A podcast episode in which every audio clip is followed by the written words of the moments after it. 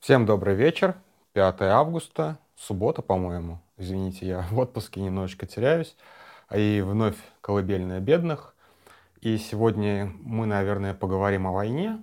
Я поговорю о войне. Я уже, как любой вещатель, начинаю о себе говорить «мы», что, конечно же, очень смешно. Вот. Ну, сегодня я хочу рассказать немножечко о своих впечатлениях о войне, но сначала, конечно же, о вчерашней главной новости — о приговоре Навальному. Вообще никаких неожиданностей, разумеется. То есть нет, не было никаких других вариантов, как вы понимаете. Очень смешно то, что как это дело стряпалось, и э, то, в нем какое-то безумное количество томов, там 400 или 600 томов, я сейчас точно не помню, набиты они абсолютной туфтой, э, частично э, материалы дела публиковались, и там а, ну, какой-то просто набор картинок из интернета, буквально мало чем связанных, мало как связанных с Навальным и с его экстремистской деятельностью. Ну, то есть, понятно, это не то, что дело шито белыми нитками, такой, если помните, есть выражение, а дело просто сляпано из, э, я не знаю даже чего. Ну, это как бы, это очень смешно. И следаки накидали туда, наверное, для довеска, я не знаю для чего вообще, каких-то эпизодов, по которым даже и судить было нельзя. И судья их, в общем-то, отклонил. А, иначе формально срок можно было бы дать больше. А, потому что там срок давности по каким-то эпизодам вышел, еще что-то. То есть они типа как доказанные, да, вот, ну, поскольку срок, э, э, срок давности вышел, уже, типа, как бы, но они все равно в деле присутствуют просто для веса. То есть, по большому счету, если вы помните, если вы когда-то учились э, и набивали, надо, вам надо было сделать курсач, в котором по-хорошему должно быть типа три странички, ну там максимум и, из того, что, о чем, собственно, надо написать, но с вас требует типа 50 страниц, и вы набиваете его водой и туфтой, и растягиваете межстрочный интервал, а, экспериментируете с межбуквенным интервалом. Вот эти все уловки, да. Вот примерно тем же самым занимались следаки, а, там большая группа следаков, я так полагаю, там больше ста человек, я думаю, занимались вот, вот этой вот ерундой. А, и все для того, чтобы вот обвинение против Навального буквально вы, выглядело весомым, то есть не по контенту, а просто по количеству страниц и, соответственно, по весу бумаги, которую притащили в суд. Ну, это, в общем-то, эта резаная бумага, в общем-то, не стоит, э, не стоит ничего. И понятно, что э, приговор Навальному можно было э, состряпать по делу из одной бумажки. Из одной бумажки из, э, от Путина, где он просто написал посадить максимально отправить максимально далеко, посадить на максимальный срок. Вот примерно так как бы дело Навального на самом деле выглядит. Все остальное это просто как бы чушь абсолютная, полная и так далее. Теперь про войну. А, я не военный эксперт и не пытаюсь, не буду пытаться им притворяться, даже, хотя, конечно, соблазнов много, постоянно же все равно читаешь все эти асынтовские э, телеги, асынтовские, э, твиттер-аккаунты, э, смотришь всяких там умных аналитиков и так далее. И здесь две вещи, про которые стоит рассказать. Это первое, это она уже совсем не новая, это поездка нескольких аналитиков на фронт пару недель назад, когда в том числе Майкла Кофмана, на которого я очень сильно ориентируюсь на его мнение, а, где он высказался примерно так, что у украинцев сейчас большие проблемы с а, а, координацией, точнее не с координацией, как-то общевойсковой бой или как-то так. То есть подразделения разных родов войск очень плохо взаимодействуют друг с другом, то есть на низовом уровне их вроде как нормально натренировали, а на уровне руководства, на уровне там старшего, старшего офицерского звена что-то не так работает. И, честно говоря, вот тот, тут тот момент, когда я не э, военный аналитик, скорее не соглашусь с Кофманом, потому что, э, э, скорее всего, так есть. Скорее всего, действительно э, переучить э, людей с, там, серьезными офицерскими карьерами, наверное, сложновато за пару месяцев. Если ты можешь натренировать солдат, правильно бегать вокруг техники и так далее, то командовать, э, принимать решения, э, терпеть то, что ниже, стоя... ниже тебя по званию принимает самостоятельные решения, как от того, как требует доктрина НАТО и так далее, это, наверное, сложно. Тем более координироваться между собой, не рвать одеяло на себя, как это, опять же, принято во всех госструктурах, и армия тут не исключение. Это, наверное, как бы, это проблема. Но, наверное, гораздо больше проблема в том, что это немножечко перекладывание а, с больной головы на здоровую. Действительно, Украина не была готова к этому самому контрнаступлению, когда был ну, идеальный момент в начале весны, а, когда э, российские войска вопили просто о снарядном голоде, и он, видимо, действительно был, а, когда все ресурсы, все силы были брошены на Бахмут, и когда, соответственно, еще не, не, укопа, не вкопались так хорошо на юге, где в итоге сейчас пытаются прорвать линии обороны, которые абсолютно капитально построены. А, никакая линия обороны на самом деле не, как бы, не бывает непрошибаемых линий обороны. Просто или больше времени надо тратить, или больше, более, больше, больших человеческих жертв это стоит. Собственно, Бахмут это показал. А, Бахмут взяли, но его взяли невероятной совершенно ценой.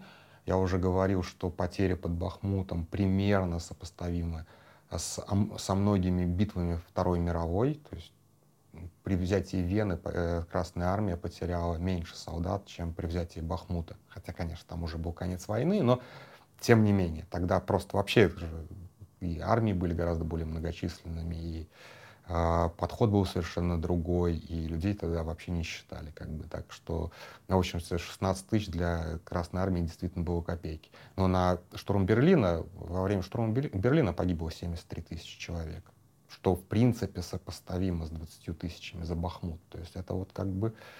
А, там, правда, по, по времени немножечко тоже операции сильно отличались, но тем не менее, как бы сам уровень потерь, да, у Украины, наверное, я так полагаю, не готовы потратить э, десятки тысяч жизней для того, чтобы проломить э, линию обороны и взять условный там, Такмак или Мелитополь.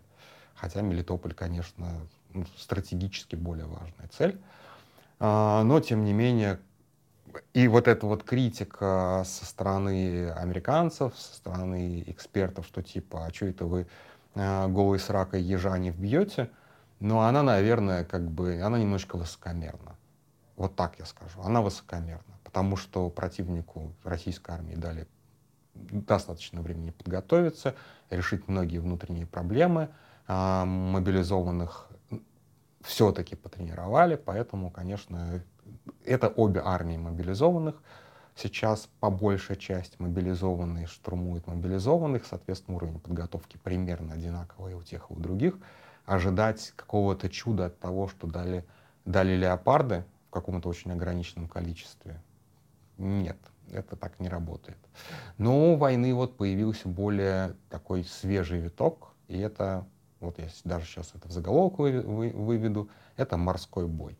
Да, то есть вообще с, примерно с весны прошлого года, с момента утопления крейсера «Москва», на море как-то особо ничего не происходило, хотя постоянно были попытки угрожать, в том числе десантом в районе Одессы, и там били по мостам, чтобы отрезать, а, там такой есть кусочек Украины, забыл, как он называется, в Одесской области, куда реально только один мост идет.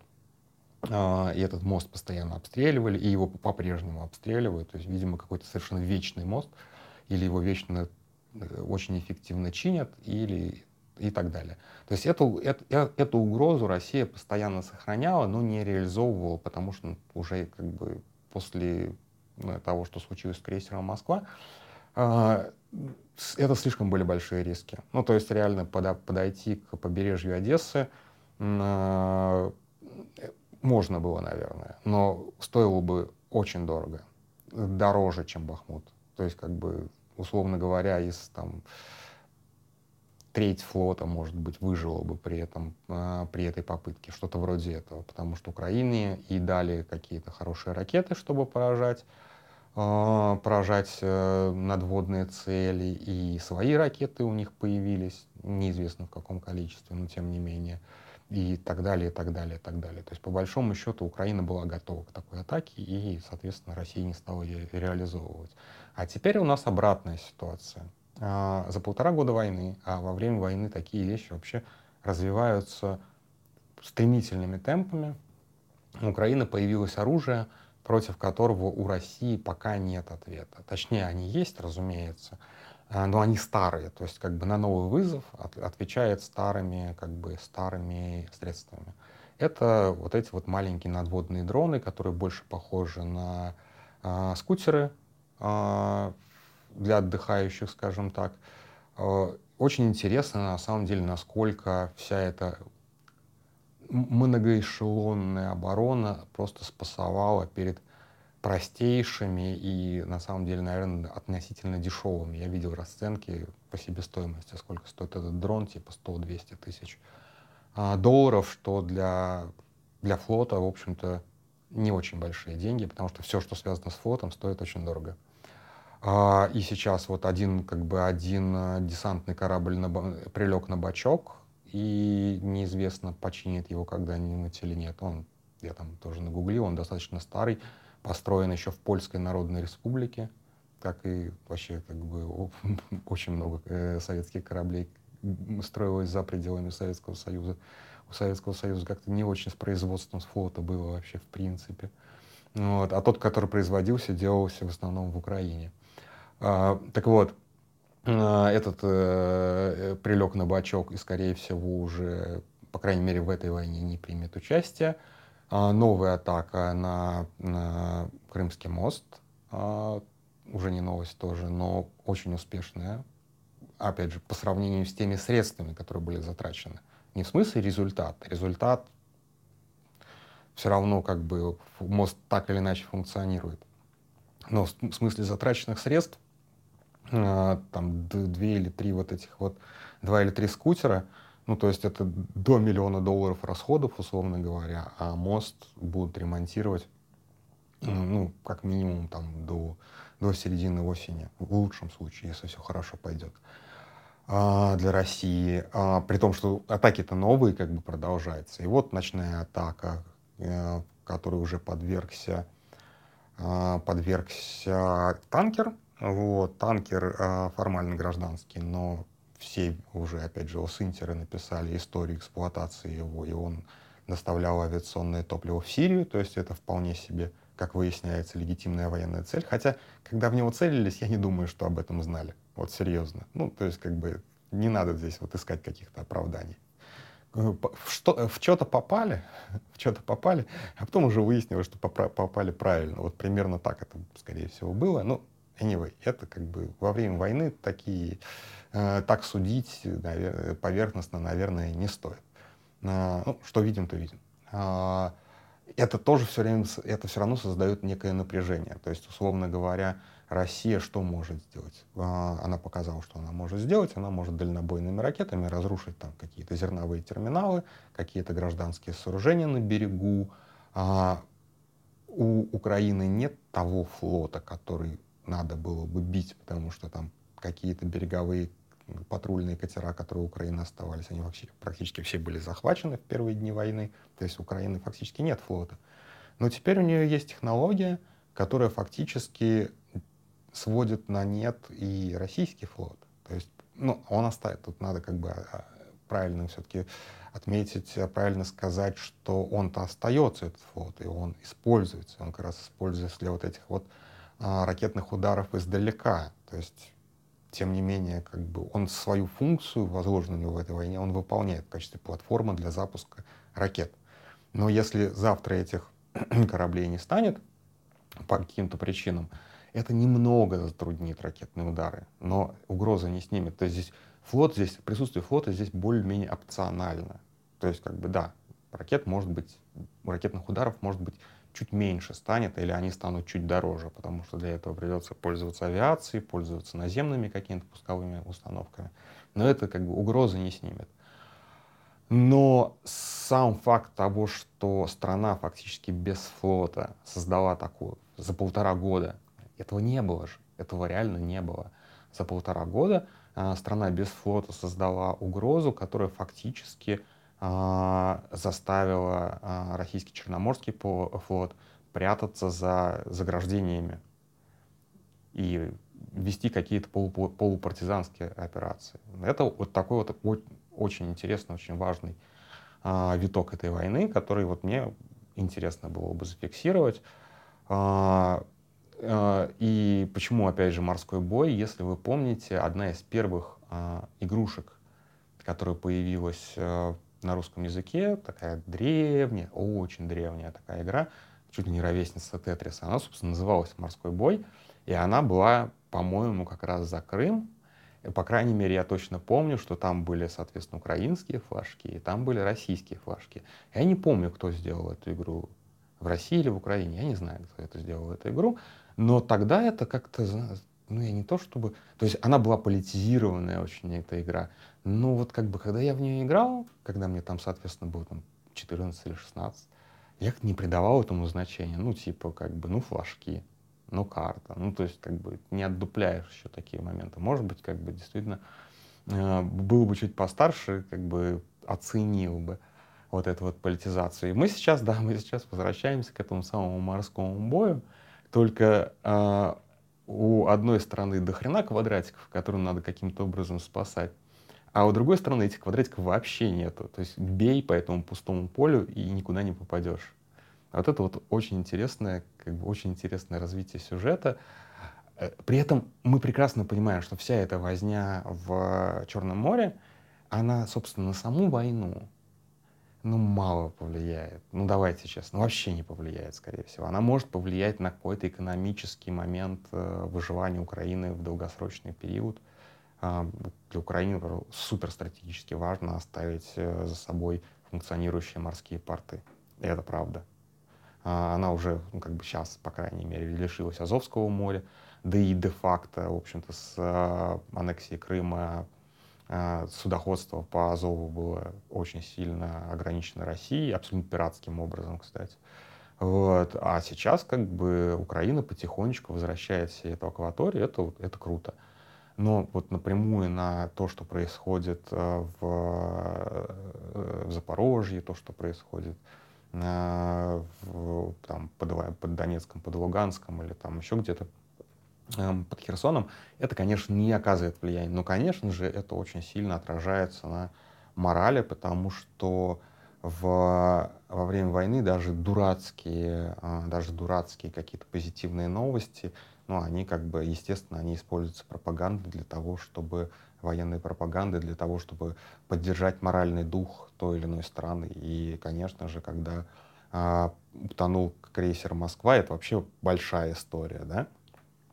Вся эта история э, русский военный корабль пошел нахуй до того, что а, Россия начала врать о том, что крейсер «Москва» просто сам решил утонуть, и никто ничем его не подбивал, а потом еще и скрыло, в общем-то, количество, мы до сих пор не знаем, сколько там погибло на борту, реально, до сих пор не знаем. Вот, и никакие наши уловки особо не помогают, потому что там были какие-то срочники, которых вот мы не нашли, например, в, той, в том же реестре наследственных дел, мы почти не нашли этих срочников почему-то. Вот. То есть такой вот как бы странный нюанс. Но, тем не менее, а, это не значит, что как бы их как-то скрыли оттуда, это просто, видимо, совсем были неимущие парни. Вот, поэтому вот здесь такое, как бы вот вся эта история с, а, с крейсером Москва, это был абсолютный провал с точки зрения пиара, с точки зрения пропаганды для России, удивительно глубокий. И Дальше то, что происходит с Крымским мостом, то, что происходит с вот этим Оленегорским горняком, боже мой, Оленегорский горняк, и другими э, плавсредствами, которыми располагает Россия. И я думаю, что это не последний горняк, который прилег на бачок, учитывая, опять же, что Россия так и не придумала, как э, справиться с этими, с, с этими дронами. Соответственно, конечно же, Украина будет использовать свои победы на море для того, чтобы поднять э, мораль и показать, что вот очередной русский корабль пошел нахуй.